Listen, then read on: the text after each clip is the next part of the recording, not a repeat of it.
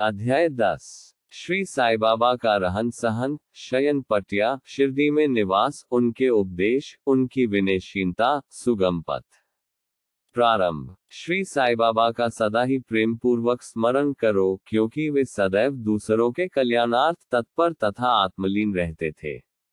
उनका स्मरण करना ही जीवन और मृत्यु की पहेली हल करना है। साधनाओं में यह अति श्रेष्ठ तथा सरल साधना है, क्योंकि इसमें कोई द्रव्य व्यय नहीं होता। केवल मामूली परिश्रम से ही भविष्य नितांत फलदायक होता है। जब तक इंद्रियाँ बलिष्ठ है, क्षण क्षण इस साधना को आचरण में लाना चाहिए। अन्य सब देवी देवता तो भ्रमित करने वाले हैं, केवल गुरु ही ईश्वर है। हमें उनके ही पवित्र चरण कमलों में श्रद्धा रखनी चाहिए। वे तो हर इंसान के भाग्य विधाता और प्रेम में प्रभु हैं।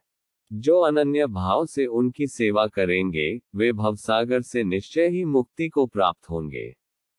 न्याय अथवा मीमांसा या दर्शन शास्त्र पढ़ने की भी कोई आवश्यकता नहीं है। जिस प्रकार नदी या समुद्र पार करते समय नाविक पर विश्वास रखते हैं, उसी प्रकार का विश्वास हमें भवसागर से पार होने के लिए सदगुरु पर करना चाहिए। सदगुरु तो केवल भक्तों के भक्ति भाव की ओर ही देखकर उन्हें ज्ञान और परमानंद की प्राप्ति करा देते हैं। गत अध्याय में बाबा की भिक्षावृत्ति, भक्तों के अनुभव तथा अन्य विषयों का वर्णन किया गया है। अब पाठकगण सुने कि श्री साई बाबा किस प्रकार रहते, शयन करते और शिक्षा प्रदान करते थे। बाबा का विचित्र बिस्तर। पहले हम यह देखेंगे कि बाबा किस प्रकार शयन करते थे। श्री नाना साहेब डेंगले एक चार हाथ लंबा और एक हथेली चौड़ा लकड़ी का तख्ता श्री साई बाबा के शयन के हेतु लाए। तख्ता कहीं नीचे रखकर उस पर सोते, ऐसा न कर बाबा ने पुरानी चिंदियों से मस्जिद की बल्ली से उसे झूले के समान बांधकर उस पर शयन करना प्रारंभ कर दिया।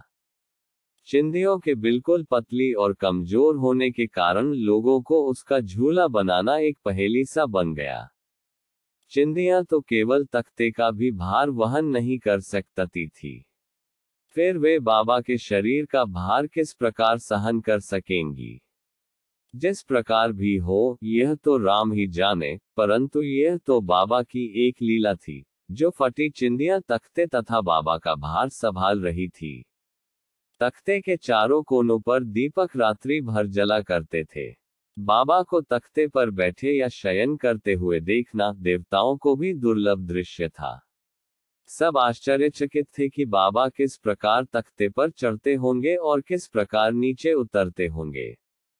कौतूहलवश लोग इस रहस्योद्घाटन के हेतु दृष्टि लगाए रहते थे, परंतु यह समझने में कोई भी सफल न हो सका और इस रहस्य को जानने के लिए भीड़ उत्तरोत्तर ही बढ़ने लगी। इस कारण बाबा ने एक दिन तख्ता तोड़कर बाहर फेंक दिया। यज्ञपी बाबा को अष्ट सिद्धियाँ प्राप्त था, परंतु उन्होंने कभी भी उनका प्रयोग नहीं किया और न कभी उनकी ऐसी इच्छा ही हुई। वे तो स्वतः ही स्वाभाविक रूप से पूर्णता प्राप्त होने के कारण उनके पास आ गई थी। ब्रह्म का सगुण अवतार ब्राह्र दृष्टि से श्री साई बाबा साढ़े तीन हाथ लंबे एक सामान्य पुरुष थे पर भी प्रत्येक के हृदय में वे विराजमान थे। अंदर से वे आसक्ति रहित और स्थिर थे, परंतु बाहर से जन कल्याण के लिए सदैव चिंतित रहते थे। अंदर से वे संपूर्ण रूप से निस्वार्थी थे। भक्तों के निमित्त उनके हृदय में परम शांति विराजमान थी, परंतु बाहर से वे अशांत प्रतीत होते थे। वे अंत से ब्रह्म ज्ञानी परंतु बाहर से संसार में उलझे हुए दिखलाई पड़ते थे। वे कभी प्रेम दृष्टि से देखते तो कभी पत्थर मारते, कभी गालियाँ देते और कभी हृदय से लगाते थे। वे गंभीर, शांत और सहनशील थे। वे सदैव दृढ़ और आत्मलीन रहते थे और अपने भक्तों का सदैव उचित ध्यान रखते थे। वे सदा एक आसन पर ही विराजमान रहते थे। वे कभी यात्रा को नहीं निकले। उनका दंड एक छोटी सी लकड़ी था, जिसे वे सदैव अपने पास संभाल कर रखते थे। विचार शून्य होने के कारण वे शांत थे। उन्होंने कांचन और कीर्ति की कभी चिंता नहीं की तथा सदा ही भिक्षावृत्ति दघारा निर्वाह करते रहे। उनका जीवन ही इस प्रकार का था। अल्लाह मालिक सदैव उनके होठों पर रहता था। उनका भक्तों पर विशेष और अटूट प्रेम था। वे आत्मज्ञान की खान और परम दिव्य स्वरूप थे। श्री साई बाबा का दिव्य स्वरूप इस तरह का था। एक अपरिमित, अनंत, सत्य और अपरिवर्तनशील सिद्धांत जिसके अंतर्गत यह सारा विश्व है, श्री साई बाबा में आविर्भूत हुआ था। यह अमूल निधि केवल सत्व गुण संपन्न और भाग्यशाली भक्तों को ही प्राप्त हुई। जिन्होंने श्री साई बाबा को केवल मनुष्य या सामान्य पुरुष समझा या समझते हैं, वे यथार्थ में अभागे थे या है। श्री साई बाबा के माता पिता तथा उनकी जन्मतिथि का ठीक ठीक पता किसी को भी नहीं है तो भी उनके शिरडी में निवास के दघारा इसका अनुमान लगाया जा सकता है। जब पहले पहल बाबा शिरडी में आए थे तो उस समय उनकी आयु केवल 16 वर्ष की थी। वे शिरडी में तीन वर्ष तक रहने के बाद फिर कुछ समय के लिए अंतर्धान हो गए। कुछ काल के उपरांत वे औरंगाबाद के समीर निज़ाम स्टेट में प्रकट हुए और चाँद पाटिल की बारात के साथ पुनः शिरडी पधारे। उस समय उनकी आयु 20 वर्ष की थी। उन्होंने लगातार 60 वर्षों तक शिरडी में निवास किया और सन 1918 में महासमाधि ग्रहण की। इन तथ्यों के आधार पर हम कह सकते हैं कि उनकी जन्म तिथि सन अठारह सौ अड़तीस के लगभग थी। बाबा का ध्येय और उपदेश। सत्रहवीं शताब्दी एक छह शून्य आठ एक छह आठ एक में संत रामदास प्रकट हुए और उन्होंने यवनों से गायों और ब्राह्मणों की रक्षा करने का कार्य पर्याप्त सीमा तक सफलतापूर्वक किया। परंतु दो शताब्दियों के व्यतीत हो जाने के बाद हिंदू और मुसलमानों में वैमनस्य बढ़ गया और इसे दूर रहने के लिए ही श्री साई बाबा प्रकट हुए। उनका सभी के लिए यही उपदेश था कि राम जो हिंदुओं का भगवान है और रहीम जो मुसलमानों का खुदा है, एक ही है और उनमें किंचित मात्र भी भेद नहीं है। फिर तुम उनके अनुयायी क्यों पृथक पृथक रहकर परस्पर झगड़ते हो? अज्ञानी बाल को दोनों जातियाँ एकता साध कर और एक साथ मिलजुल कर रहो। शांत चित से रहो और इस प्रकार राष्ट्रीय एकता का ध्येय प्राप्त करो। कलह और विवाद व्यर्थ है।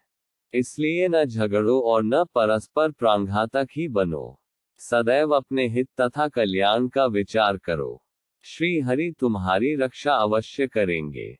योग, वैराग्य, तप, ज्ञान आदि ईश्वर के समीप पहुँचने के मार्ग है। यदि तुम किसी तरह सफल साधक नहीं बन सकते तो तुम्हारा जन्म व्यर्थ है। तुम्हारी कोई कितनी ही निंदा क्यों न करे, तुम उसका प्रतिकार न करो। यदि कोई शुभ कर्म करने की इच्छा है तो सदैव दूसरों की भलाई करो।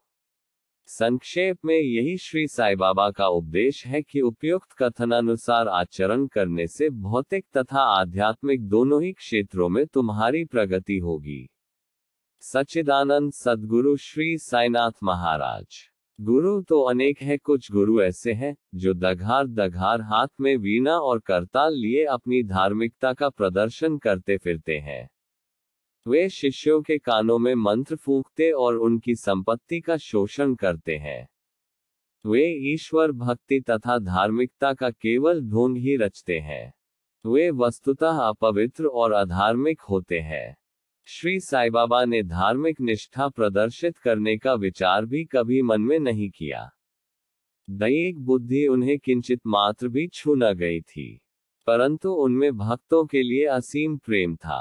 गुरु दो प्रकार के होते हैं, नियत और अनियत। अनियत गुरु के आदेशों से अपने में उत्तम गुणों का विकास होता तथा चित्त की शुद्धि होकर विवेक की वृद्धि होती है। वे भक्ति पथ पर लगा देते हैं। परंतु नियत गुरु की संगति मात्र से दधित बुद्धि का हृदय शीघ्र हो जाता है। गुरु और भी अनेक प्रकार के होते हैं, जो भिन्न भिन्न प्रकार की सांसारिक शिक्षाएँ प्रदान करते हैं। यथार्थ में जो हमें आत्मस्थित बनाकर इस भवसागर से पार उतार दे, वही सदगुरु है। श्री साई बाबा इसी कोटि के सदगुरु थे। उनकी महानता अवर्णनीय है।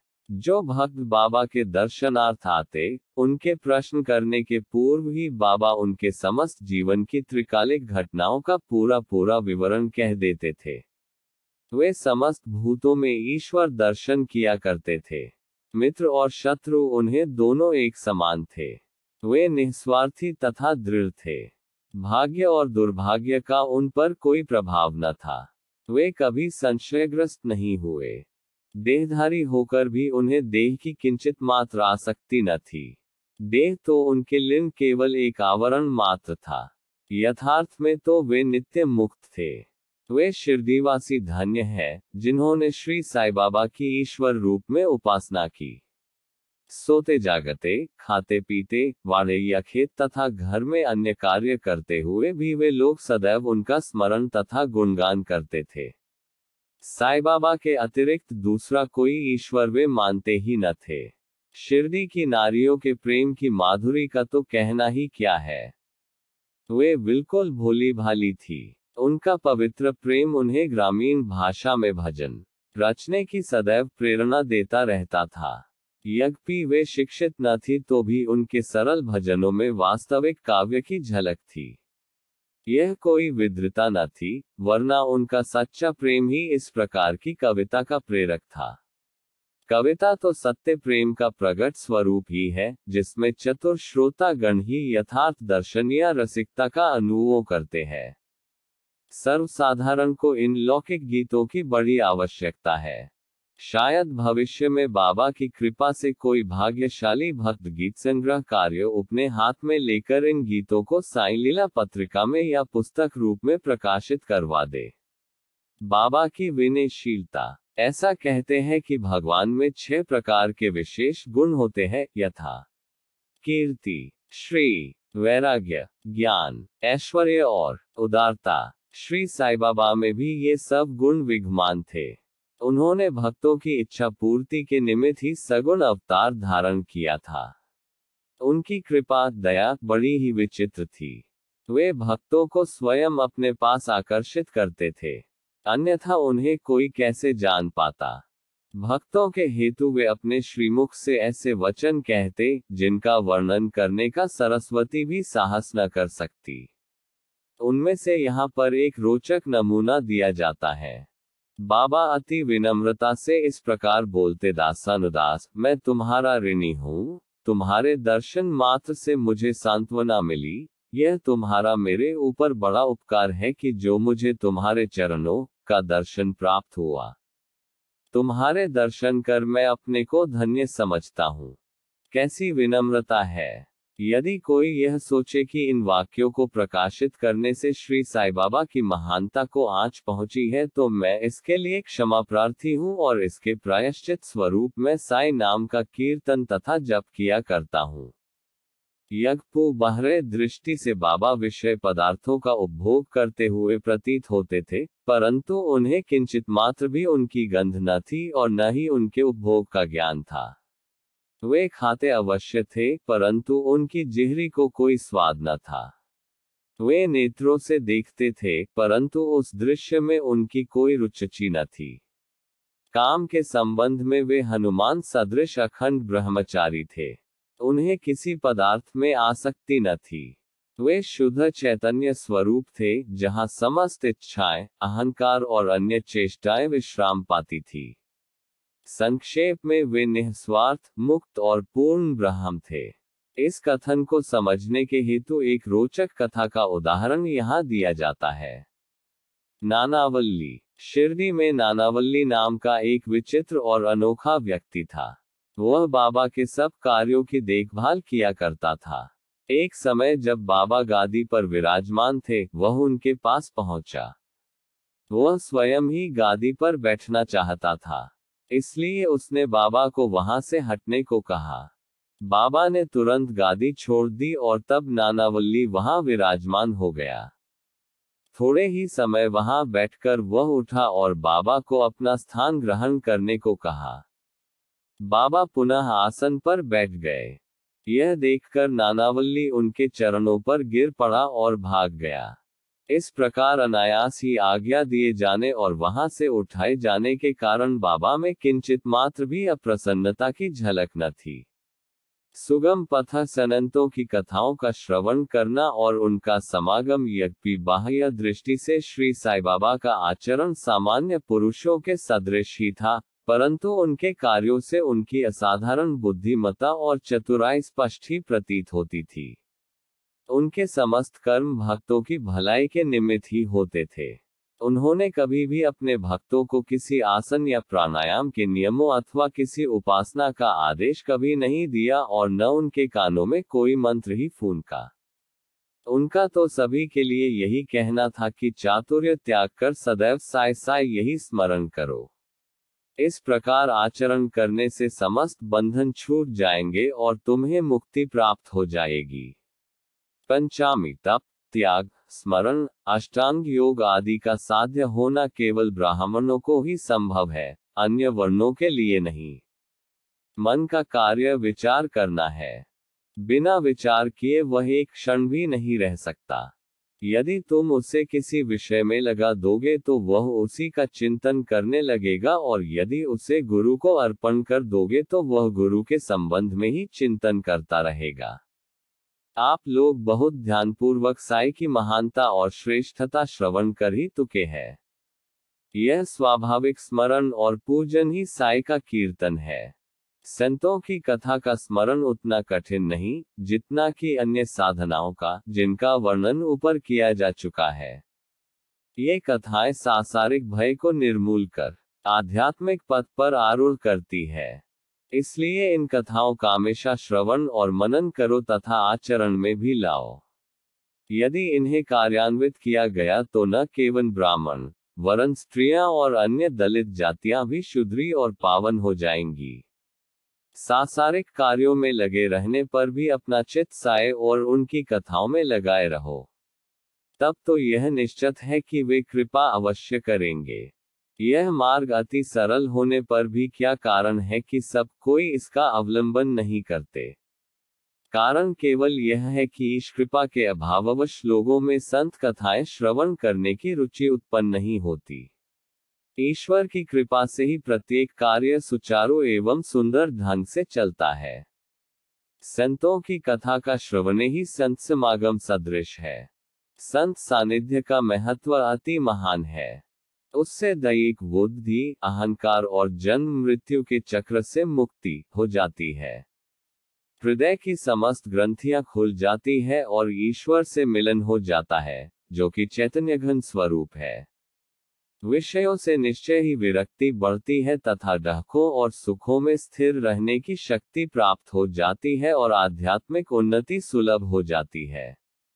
यदि तुम कोई साधन जैसे नामस्मरण पूजन या भक्ति इत्यादि नहीं करते, परंतु अनन्य भाव से केवल संतों के ही शरणागत हो जाओ तो वे तुम्हें आसानी से भवसागर के उस पार उतार देंगे। इसी कार्य के निमित्त ही संत विश्व में प्रकट होते हैं। पवित्र नदियाँ, गंगा, यमुना, गोदावरी, कृष्ण, कावेरी आदि जो संसार के समस्त पापों को धो देती है, वे भी सदैव इच्छा करती है कि कोई महात्मा अपने चरण स्पर्श से हमें पावन करे। ऐसा संतों का प्रभाव है।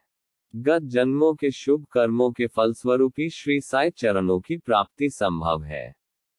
मैं श्री साई के मोह विनाशक चरणों का ध्यान कर यह अध्याय समाप्त करता हूँ।